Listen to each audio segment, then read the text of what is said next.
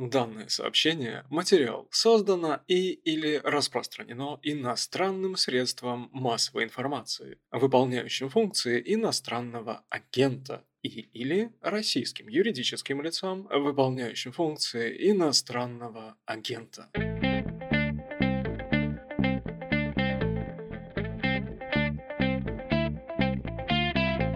Вы слушаете подкаст о новостях, которые долго остаются важными. Он называется «Что случилось?». Выпускается заблокированным по надуманной причине в России изданием «Медуза».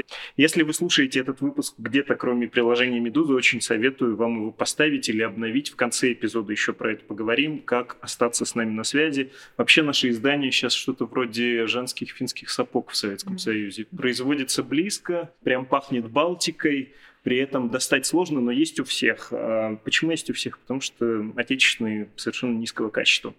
Итак, мы сегодня поговорим про культуру и про некоторые потери. У микрофона, как всегда, Владислав Горин и Наташа Гредина. Причем редкий момент мы записываем очно, лично этот выпуск. Наташа, очень рад тебя видеть, вот буквально видеть. Привет, привет. Я тоже очень рада, что все так складывается. Ха-ха. А, да, ты, конечно, редактор «Медузы» и ведущая, многие тебя, я думаю, помнят в этом качестве подкаста о сериалах «Чего бы посмотреть». Были времена, когда было «Чтобы посмотреть», и надо было выбирать из всего этого многообразия. Я думаю, сейчас поговорим о том, как это многообразие схлопнулось. Прежде хочется сделать какую-то небольшую оговорку. Понятно, что в эти дни «Медуза», наш подкаст так или иначе говорит о войне, и, может быть, проблемы развлечений, культуры, старого быта, вот этой ушедшей эпохи нефтяного благополучия вам покажется на фоне реальных боевых действий чем-то несущественным, но про войну мы еще поговорим, а про жизнь тоже надо не забывать. В России она меняется кардинально, и всем тут будет крайне невесело, судя по всему ты добросовестно подготовилась. Как бы ты сгруппировала наш разговор, скажу я несколько лениво.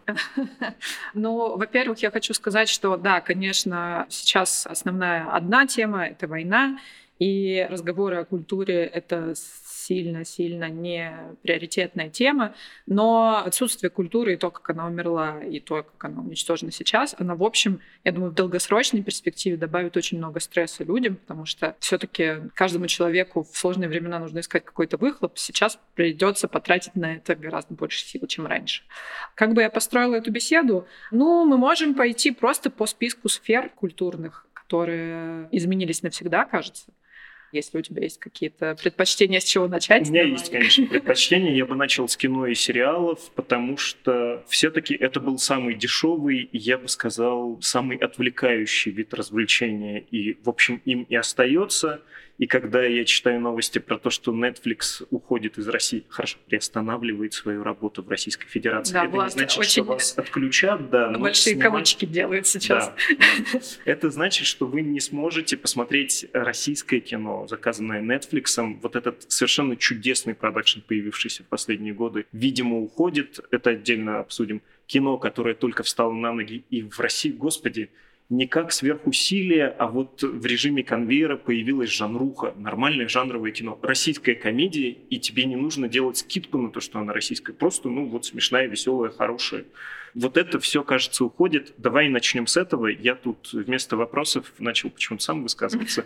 Будь добра. Мне очень интересно, как тебе со стороны кажется. Ну, ты все правильно говоришь. Первое важное событие, которое случилось на кинорынке в последнюю неделю, это то, что крупные киностудии помахали ручкой, сказали, что они не будут прокатывать свои фильмы в России. Первой стала студия Disney, потом Warner, потом Sony. В результате мы лишились нового Бэтмена, которого сняли с проката за день до выхода в кино. Мы не увидим э, мультик про красную панду, который называется «Я краснею». Я очень ждала этот мультфильм, потому что это мультфильм про панду, которая не может сдерживать свой гнев. Прости, что прерываю. «Я краснею» — это вот, к слову, про российское кино. Это отсылка к «Я худею», то есть переводя, ну, это целая история, да, как у нас переводят западные названия кинофильмов, фильмов, вот эта бесконечная братва подводная, надводная, и бесконечная попытка проехаться на уже успешных картинах в случае, когда пытались проехаться на российском успехе. Ну, в оригинале она называется Turning Red, поэтому в целом близко. Это что касается проката. Есть еще несколько десятков фильмов, которые мы не увидим. Мы не увидим Морбиуса с Джаредом Лето, мы не увидим мультик про База Лайтера, мы не увидим нового Соника. В общем, если мы сейчас откроем график э, кинопремьер, какая картина нам откроется на ближайший месяц? Мы видим, что остались русские премьеры, остались небольшие европейские какие-то фильмы, французские, азиатские. Например, документальный фильм про группу BTS все еще нам обещают показать. Это, прости, кей-поп. Да, это самая популярная кей-поп-группа. Это все правильно. Ты все знаешь, зачем ты меня позвал вообще? Фильм «Ампир В», «Ампир 5». Ждем по, по Пелевину с Оксимироном. В общем, картина вялая, скажем так. Но вот, например, 7 апреля покажут фильм «Капитан Волконогов бежал». Это большая российская премьера с Юрой Борисовым. Фестивальное кино про НКВДшника, который раскаялся и начал бегать своей системы. Его вроде как покажут, пока что он заявлен. Ну, посмотрим. Это что касается кино. Что касается сериалов и что касается стримингов, вот э, сегодня ночью Netflix сказал, что он больше не будет работать на территории России. Это значит, что мы с вами легально не увидим новый сезон «Очень странных дел». Мы не увидим ряд еще каких-то премьер. Я сейчас не буду гадать, у меня сейчас нет перед глазами шпаргалки. Но вот «Очень странные дела» все очень ждали. Там в Сибири оказывался главный герой, и там что-то было завязано на ГУЛАГ. Это было очень интересно, конечно, посмотреть, но теперь все. Что мне говорят представители стримингов? Я немного успела с ними пообщаться перед нашей записью. В частности, компания Море ТВ сообщила мне, что сейчас в срочном порядке на российских стримингах иностранные проекты в один день исчезнуть не должны, потому что это контракты, заключенные на несколько месяцев вперед. Но что будет с этими контрактами, мне пока не очень понятно. То есть можно ли их расторгнуть э, как-то жестко в один момент, э, не знаю. Но сегодня я уже видела какие-то сообщения в Твиттере, что на Кинопоиске не показывается контент HBO. Я не проверяла, честно говоря, у меня пока не было возможности, можем позже посмотреть. А если иностранный контент с российских стримингов уйдет, то есть Netflix у нас уже нет, но у нас есть медиатека, которая показывает э, контент канала HBO, и Кинопоиск, который включает в себя подписку на медиатеку.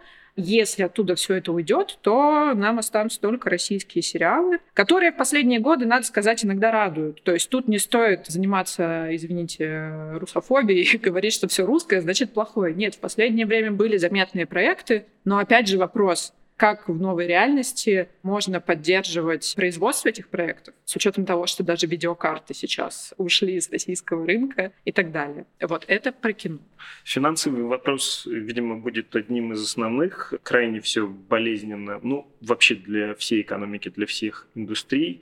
Ты когда перечисляла большие кинопремьеры, я вспомнил заголовок, который видел на днях, ты наверняка тоже видела. Екатеринбуржец полетел в Узбекистан, чтобы посмотреть нового Бэтмена.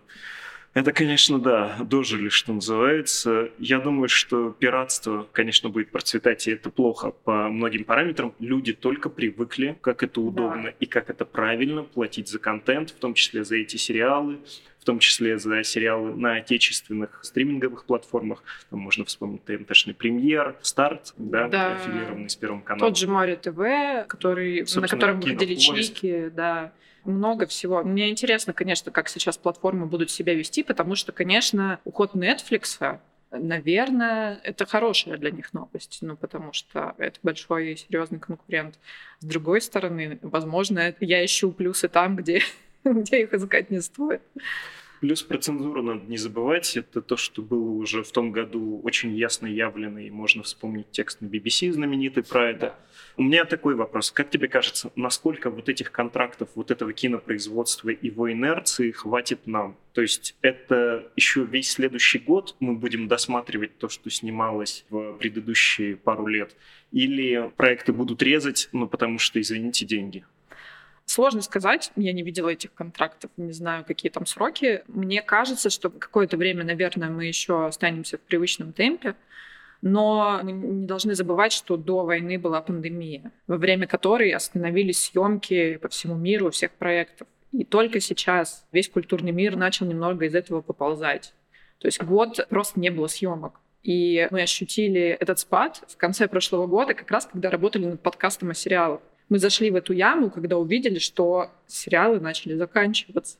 Это было последствие пандемии. И сейчас как бы не очень понятно, как из этого кризиса перебираться в новый кризис и потом вновь предлагать зрителю какой-то контент. Ну, наверное, что-то будет. Но все-таки не стоит забывать, что российский кинорынок на 70% состоял все-таки из больших э, голливудских премьер. Эту оценку давала Ксения Болеская кинопоиску. И сейчас доброй части этого рынка просто нет. И чем я, он заполнится, не знаю. Я совершенно не знаю, как это устроено с массовыми продуктами. Полагаю, что там доля иностранных денег, ну то есть расчет на то, что это покажут еще и на Западе, купят другие стриминги, переведут. Э, Стивен Кинг, посмотрев, похвалит, да, как это было с э, сериалом «Эпидемия». Это тоже, наверное, часть финансового расчета. И если западные компании не берут российский контент, производители из России вычеркивают из своих списков, это тоже удар повторюсь, экономика в России в чертовски плохом состоянии, и это коснулось, ну, даже Звягинцева. Первосортный, самый известный русский режиссер, который всегда мог найти деньги. Его продюсер Александр Роднянский про это говорил, что вот вложишь в Звягинцева, не прогадаешь, да, это точно будет кино, которое пройдет и по сериалам, его купят, и да, ну, это не совсем финансовая история, но она все равно отобьется. И даже у него сейчас проблемы с поиском денег. Российские фильмы фестивальные, видимо, да, будет к ним особое отношение это все крайне печально. Я думаю, случай Звягинцева не очень э, здесь подходит, потому что, насколько я знаю, его вот этот фильм о олигархе или о каком-то богатом человеке, который живет в Испании, какой-то там такой синопсис, он не был снят не из-за отсутствия денег, а из-за того, что фонд, который спонсировал э, эту работу, попросил Звягинцева поменять финал. То есть там имела место цензура какая-то. А это все-таки немного не тот случай. То есть здесь страдает Звягинцев не только из-за войны, войны, пандемии и всего остального. А вот, например, четыре проекта российских, которые должны были выйти на Netflix, российского продакшена, четыре сериала по Анне Карениной, там был сериал, был один сериал с э, Александром Петровым, один сериал с Юрием Борисовым, сериал Дарьи Жук о ребенке, который пропадает в закрытом городе такой был проект. Мне кажется, это очень интересная завязка, и я прямо его ждала. Все это, скорее всего, не выйдет и не будет снято, потому что Netflix уже официально отказался от этих проектов. Это просто крах, это трагедия. И для наших кинематографистов, и я думаю, что для зрителей тоже. Небольшое, наверное, необязательное пояснение. Закрытый город – это в смысле зато закрытое территориальное да. образование. Да. Ты, кстати, упоминала Ксению Болецкую. Мы с ней на каникулы в конце прошлого года записывали подкаст. И я из соображений какой-то горькой усмешки выписал его название. Хочу тебя повеселить. Говорим с Ксенией Болецкой об итогах 2021 года для медиа. Это был отличный год для индустрии а как же охота на эти гигантов и на агентства и другие репрессии? Господи, это были репрессии, оказывается? Нет, это еще были не репрессии. Да, это было прекрасное время. Я тебя хотел спросить про самое дешевое, вообще бесплатное, но супер грандиозными темпами росшее последние месяцы и годы явление про YouTube. И когда мы говорим про тот же большой продакшн ТНТ или про какие-то творческие студии, надо подразумевать, что сложилась такая индустрия комиков. Ну, я бы сказал, что это империя частично связанная с ТНТ, частично с вечерним Ургантом, да, какое-нибудь шоу безумно популярное, с миллионами просмотров, что было дальше – я не понимаю, как они будут сейчас существовать. Ну окей, YouTube останется, предположим. Хотя уже ничем нельзя быть уверенным. Да. Нет, подожди, нет, ты неправильно начал. Предположим, интернет останется. Предположим, интернет останется не только российский. Предположим, будет YouTube. Предположим, пройдет это время, когда можно шутить, когда это не кажется неуместным но я не понимаю, как это может существовать в условиях, когда могут прийти за комиками и надавать им по голове. Мы это видели в том году, и все еще хотелось думать, что это какие-то эксцессы. Ну, выгнали комика, ну, там, завели какое-то дело, еще что-то. Ну, придумываем себе. Ну, не могут же за комика взяться всерьез. А тут сейчас я прям понимаю, что нас ждет с тобой КВН в плохом смысле слова. Шутки про Байдена, ну блин, у тебя такие же грустные мысли по поводу... Это, ну, просто это народная комедия. Вот это реально очень массовая народная комедия в новом неподцензурном телевидении. Ты заметил, как комики приблизились к журналистам в последние годы? Это две категории абсолютно отбитых людей, которые пытаются что-то, как Леонардо Ди Каприо в фильме «Не смотрите наверх», пытаются кричать и говорить о том, что происходит на самом деле. И в этом смысле недооценивать их и говорить, что это легкий жанр, и поэтому за ними никто не придет, не приходится, потому потому что вообще-то комики в последние годы одни из немногих, кто просто фиксирует реальность в своих выступлениях. И этого в наше время уже достаточно для того, чтобы человека выгнали из страны или начали ему угрожать, например, звонить ему и говорить, что мы тебя найдем и мы тебя побьем. Например, недавно комик Денис Чужой писал об этом в Твиттере, что после того, как он сделал антивоенные заявления, ему начали звонить. Что с ними будет, я не знаю. Я думаю, что мы все в одинаковых обстоятельствах. Я думаю, что никакой скидки на жанр не будет здесь. Со свободой этого слова будут так же бороться, как со свободой любого остального слова. И я не уверена, что все эти люди останутся в России, честно говоря. Ну, это мои предположения, но все идет к тому. Что касается YouTube-проектов, ну, понятно, что каждый человек, находясь в любой точке мира, может завести себе YouTube-канал и сделать там свое шоу но как оно будет монетизироваться, мы знаем, что Patreon уже отвалился в России, PayPal отвалился. То есть быть независимым каким-то производителем контента непонятно. Идти в обойме ТНТшных проектов, которыми занимается там Мухаметов и все остальное, ну, это, наверное, не совсем то, о чем мечтают эти люди, мне кажется. Они все-таки стремятся к максимальной свободе выражения. Я не думаю, что это то. Поэтому посмотрим, я не знаю. Я думаю, что если ребята, комики, будут в безопасности физической сами, то они продолжат, конечно, заниматься тем, чем они занимаются. Но увидят ли это в России, мы не знаем. Ну, будут концертировать и не в России. YouTube перестал за русскоязычный контент платить, может быть, временно. Рекламные контракты забудьте, во всяком случае, о прежних объемах. Все, тоже была индустрия, и сейчас видно, что она лежит на боку. Хотя, повторюсь, это вот народный юмор, народные комики, которые вели себя максимально органично в YouTube, хотя бы потому, что там можно было ругаться. Что, мы не ругаемся, что ли, не материмся на улицах? Да, это уже перестало быть чем-то вызывающим. Это уже тоже язык, приближающий тебя к зрителю. На YouTube это было можно. Сейчас нельзя, видимо, нигде. Да, и не стоит забывать о том, что стендап вообще это клубный формат. То есть человек должен выступать с живой аудиторией, он не может все время шутить в черный экран. Я не уверена, что сейчас это просто возможно, что сейчас в Москве кто-то может развернуться в полную силу. Ты знаешь, какая у меня мысль родилась? Сейчас перейдем от э, видео, от э, сериалов, кино и развлечений YouTube к чему-то другому. Я понял, что, в общем-то, не позавидуешь даже пропагандистам. Это раньше ты мог быть такой артист э, пропагандистского жанра. Ну, для кого-то из зрителей это тоже entertainment, да, своего рода, посмотреть, что там на Украине. А сейчас куда деваться пропагандистам? Куда ты денешься из-под санкций? Твоя вилла на острове Комо уже не для тебя цветет. Вот сиди за мелкий прайс сейчас это делай. У тебя нет больше конкурентов. Ты ни с кем не борешься. Все, либералы выгнаны. Значит, можно тебе не платить. Один мой друг э, очень нецензурно, когда аналогичная ситуация в регионе сложилась в отдельном, говорил, что раньше предлагали любовь за деньги, а сейчас заставляют заниматься этим бесплатно. Там были инвективные выражения, но, в общем, да, любви там тоже будет она такая принудительная. Хорошо, давай какие-то другие отрасли культуры, скажу, как советский начальник, к чему перейдем? Состоялся у меня тут э, любопытный разговор э, с книжными критиками. А, э, Прости, да. Так, так. С Галиной Леонидовной. Да. Назовем ее так. Ю. И моя гипотеза была такая, что раз все отключили, то народ пойдет наконец-то читать. Наконец-то все десятки книжек, купленных на ярмарке нонфикшн, лежащие...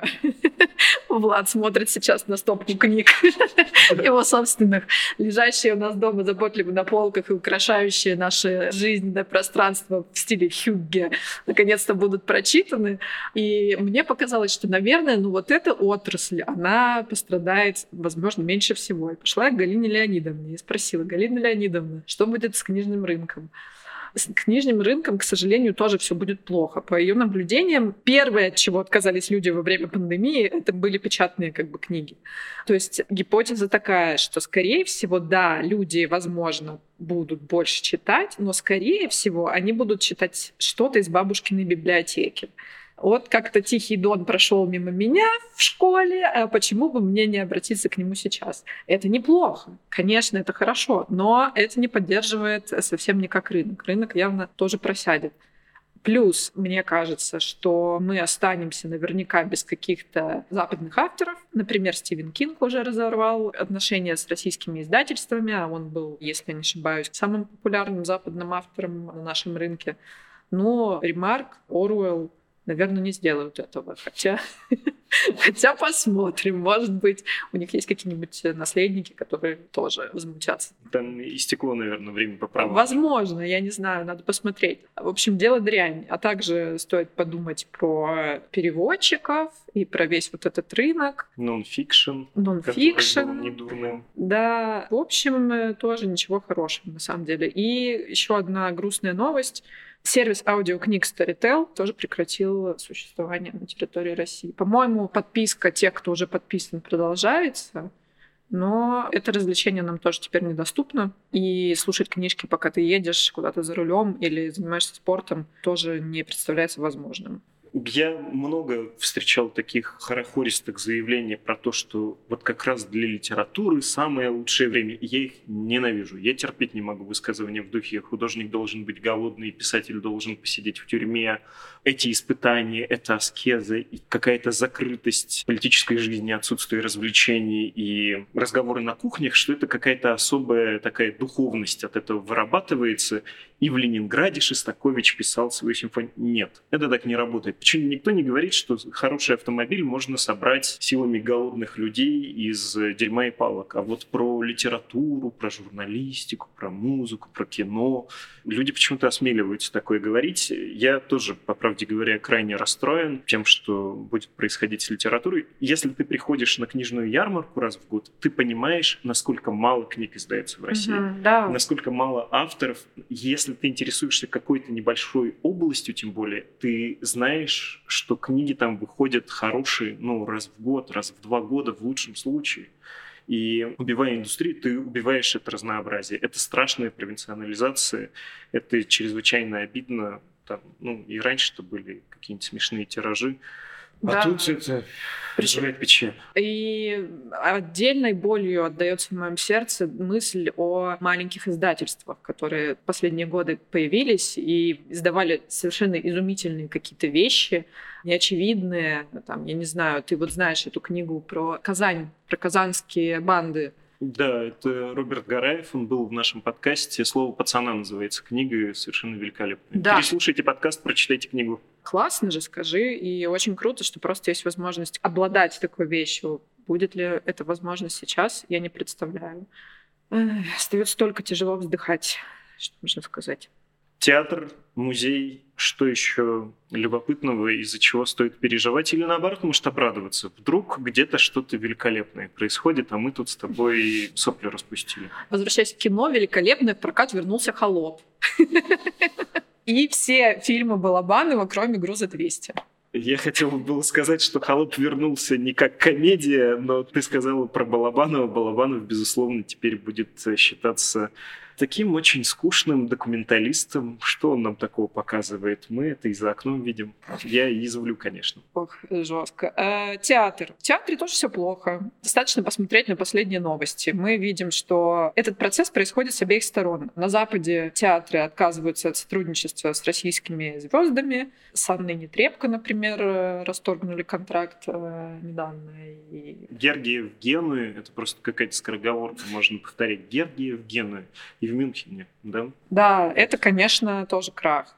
Последняя новость, которая меня заняла из мира театра. Главный дирижер Большого театра Туган Сахиев ушел со своего поста, но он ушел не только из Большого театра, но и из поста музыкального руководителя Национального оркестра Капитолия Тулузы. Мотивировав это решение тем, что, э, находясь на обеих этих позициях, ему все время приходилось выбирать кого ты больше любишь, папу или маму, да, с кем ты больше готов сотрудничать, с Тулузой или с Москвой. Какого артиста ты хочешь сюда, русского или не русского? И он, в общем, сказал, ребята, я пошел, я не буду ставить перед собой такой выбор.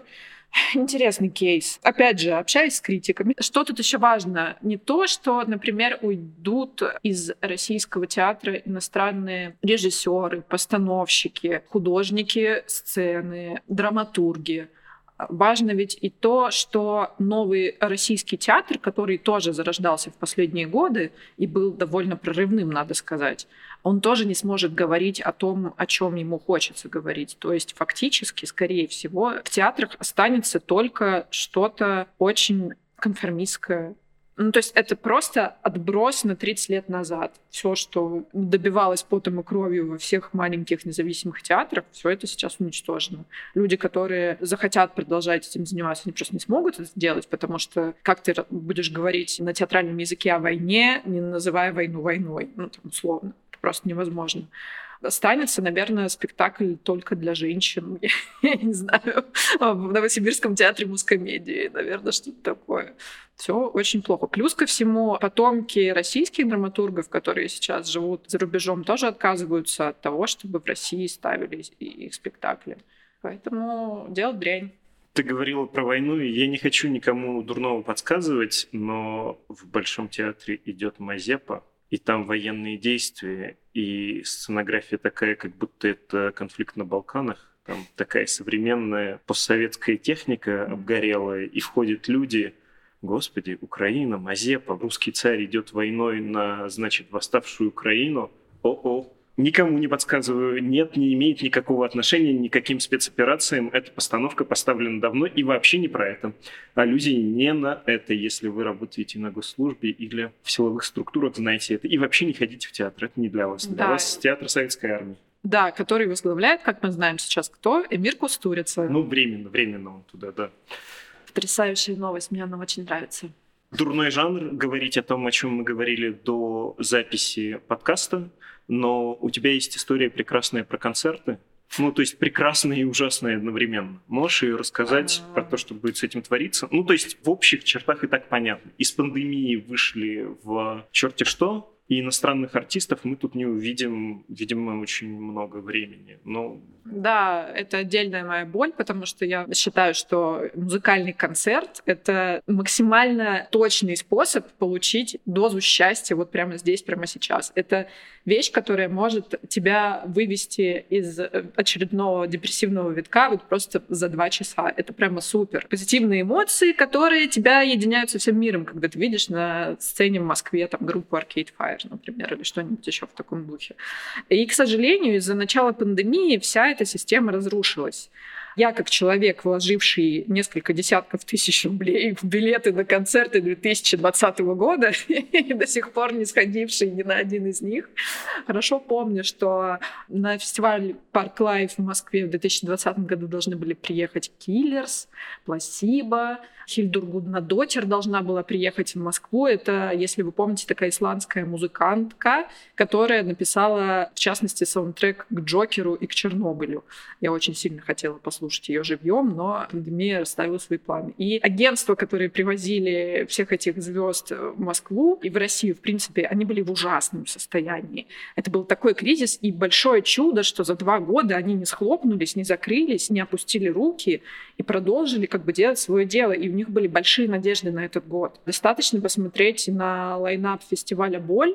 Это такой прогрессивный московский фестиваль, который на самом деле как бы сдает какую-то свою моду, и за ним очень интересно следить. И у него был мощнейший лайнап в этом году они не взяли лишних денег с людей, которые купили билет э, два года назад на их фестиваль. То есть в этом году билет стоил 10 тысяч рублей, а два года назад он стоил 3.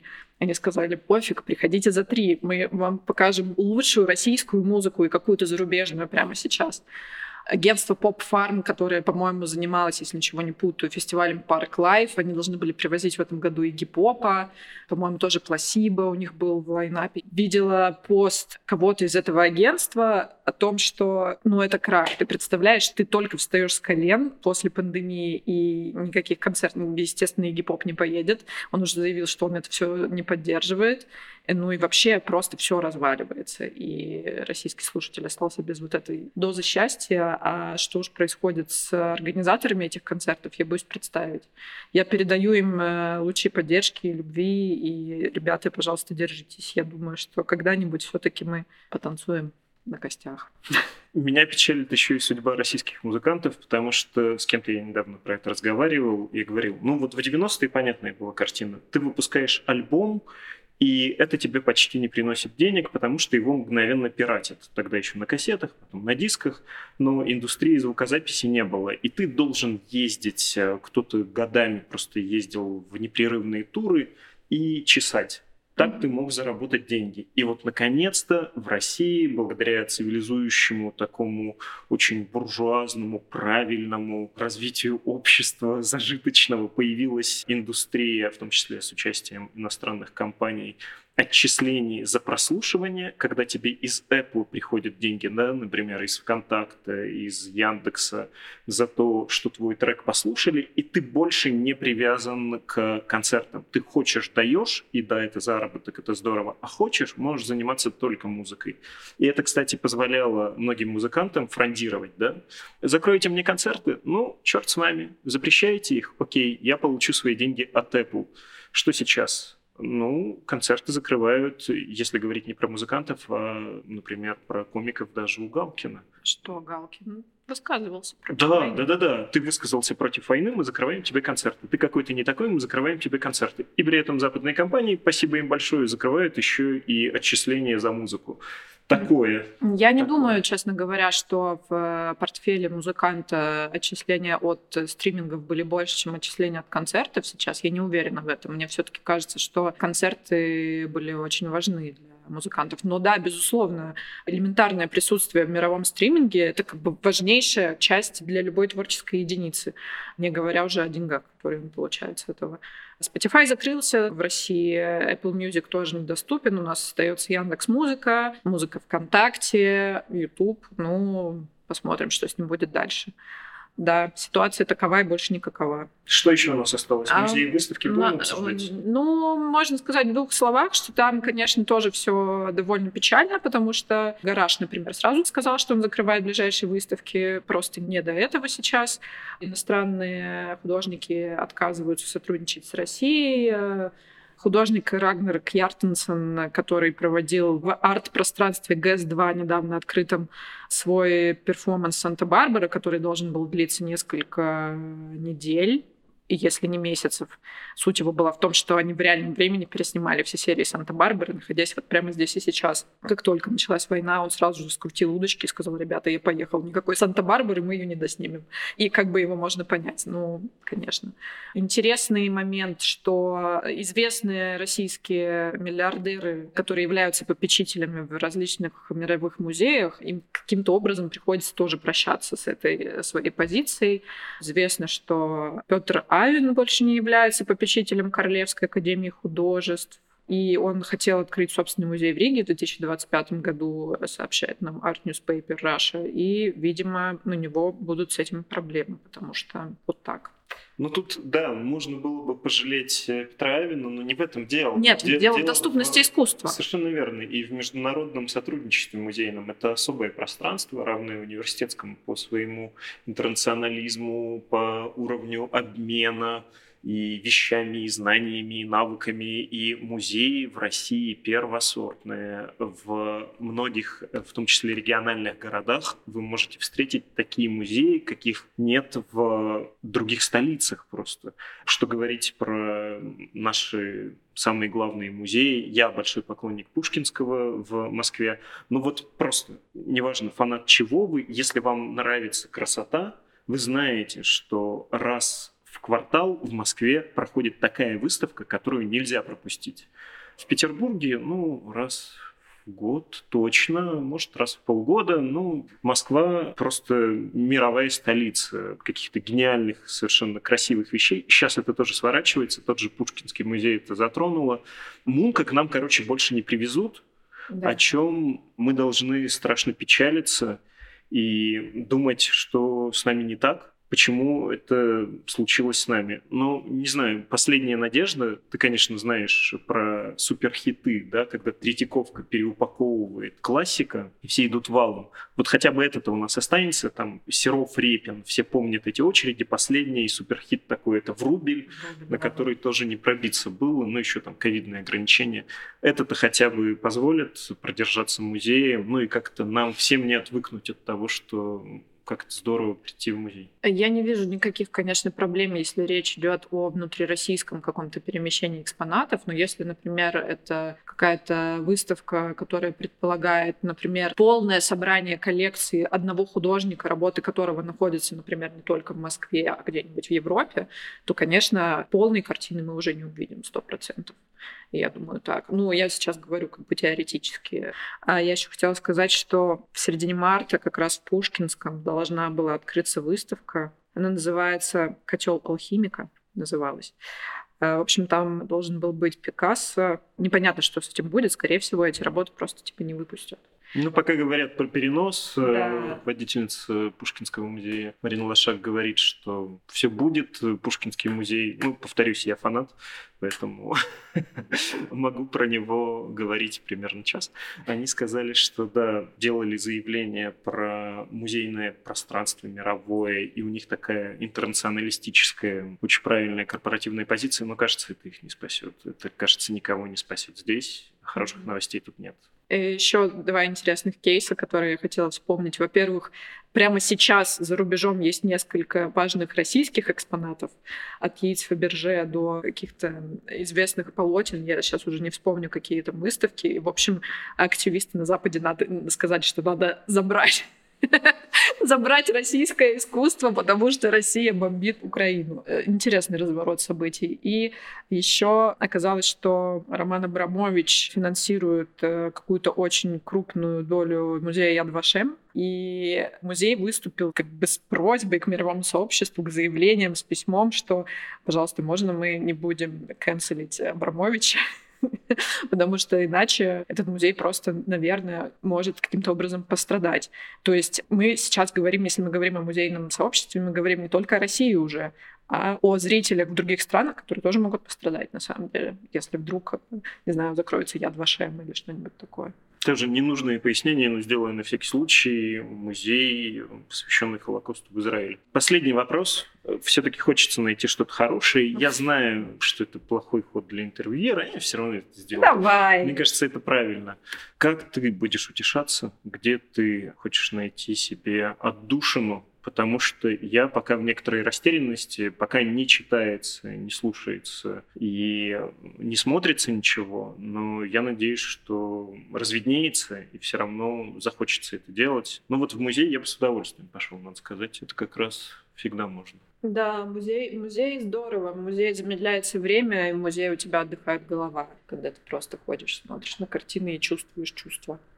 Не знаю, у меня пока, честно тебе скажу, не получается утешиться ничем. Я просто отторгаю любой вид как бы культуры сейчас, я не могу ее потреблять, потому что мне кажется, что я не смогу получить удовольствие в этот момент от какого-то piece of content, как говорится, потому что мои мысли просто не здесь. И ну, это было бы лицемерием неким для меня лично. Никого не хочу осуждать, у всех разные способы борьбы с э, плохим настроением. Но я последние дни несколько раз ловила себя на мысли, что я поиграла в PlayStation. Вот это, возможно, было бы моим выходом, если бы у меня рядом сейчас была приставка. Ну, мой рецепт э, вот на ходу родился, не думал об этом. Сходите в музей. Если вы в Москве, идите в Пушкинский музей, посмотрите на Боттичелли. Это неприходящие, поражающие меня всякий раз зрелище. Мой любимый зал, точнее, несколько залов, там, где Византия переходит в раннее Возрождение, и ты видишь, как знакомые нам образы вот такого греческого православия превращаются в образы итальянского вот этого потом набравшего силу, кровь и живство, в смысле реализма, лики по-моему, это самое поразительное, что есть в России. Если вы находитесь в регионе, присмотритесь к своим музеям. Часто очень почему-то люди не ценят то, что у них есть это рядом. Правда. Ну, понятно, Эрмитаж. Петербуржцам хорошо. Если вы в Перми, скажу вам как пермяк, сходите, посмотрите на пермскую деревянную скульптуру. Это то, чего нет нигде в мире, это то, что поразит вас в самое сердце. Если вы чуточку прочтете хотя бы по Википедии, что она значит, как это все сформировалось, вас это тоже поразит, и вы поймете, что вы живете рядом с шедевром, который многое видел и его спокойствию, потому что он сохранился, кстати, сам и выжил, не сгорел, тоже можно позавидовать, и это великая вещь. В Новосибирске что посмотреть? Новосиб... Спрошу тебя как сибирячку. В Новосибирске обязательно сходить в художественный музей, посмотреть, там великолепная коллекция Рериха. Это такие цвета, это такая яркость, такая сочность. Мне кажется, это темное время отличный вариант. Гималаи тоже где-то не здесь. Да. Вот да. А в Екатеринбурге, конечно, Шигирский идол – это тоже штука, которая старше России раз в 5-7. Кто-то говорит старше Черного моря. Поразительная вещь, хотя простая как полено, чем она в сущности является. А раз уж ты сказал про свой любимый музей и свои любимые выставки, я возьму на себя смелость посоветовать свою любимую игру, поскольку ты спасаешься в искусстве, я спасаюсь в PlayStation. Я, на самом деле, небольшой игрок, но вот эта игра, она меня просто поразила в прошлом году. Игра эта называется Disco Elysium. Это, на самом деле, книга, переложенная в интерфейс игры. Ты играешь за полицейского, который просыпается в разбитом насмерть номере отеля, неизвестно где, без штанов, и ты не помнишь, что было вчера, а за твоим окном висит труп, повешенный на дерево. Очень похоже на то, что происходит сейчас э, со мной. Да, и со мной тоже, понимаешь? И поэтому, видимо, я так хочу поиграть э, в эту игру. У тебя текстовое меню, и текст предлагает тебе варианты шагов. И разматывая этот клубок, ты узнаешь очень много про себя. Да, хотелось бы как-то иначе узнать что-то про себя. Спасибо тебе большое, Наташа. Не за что, зови еще. Наталья Гридина, редактор «Медузы», которая обычно читает тексты про культуру, но временно не может этого делать.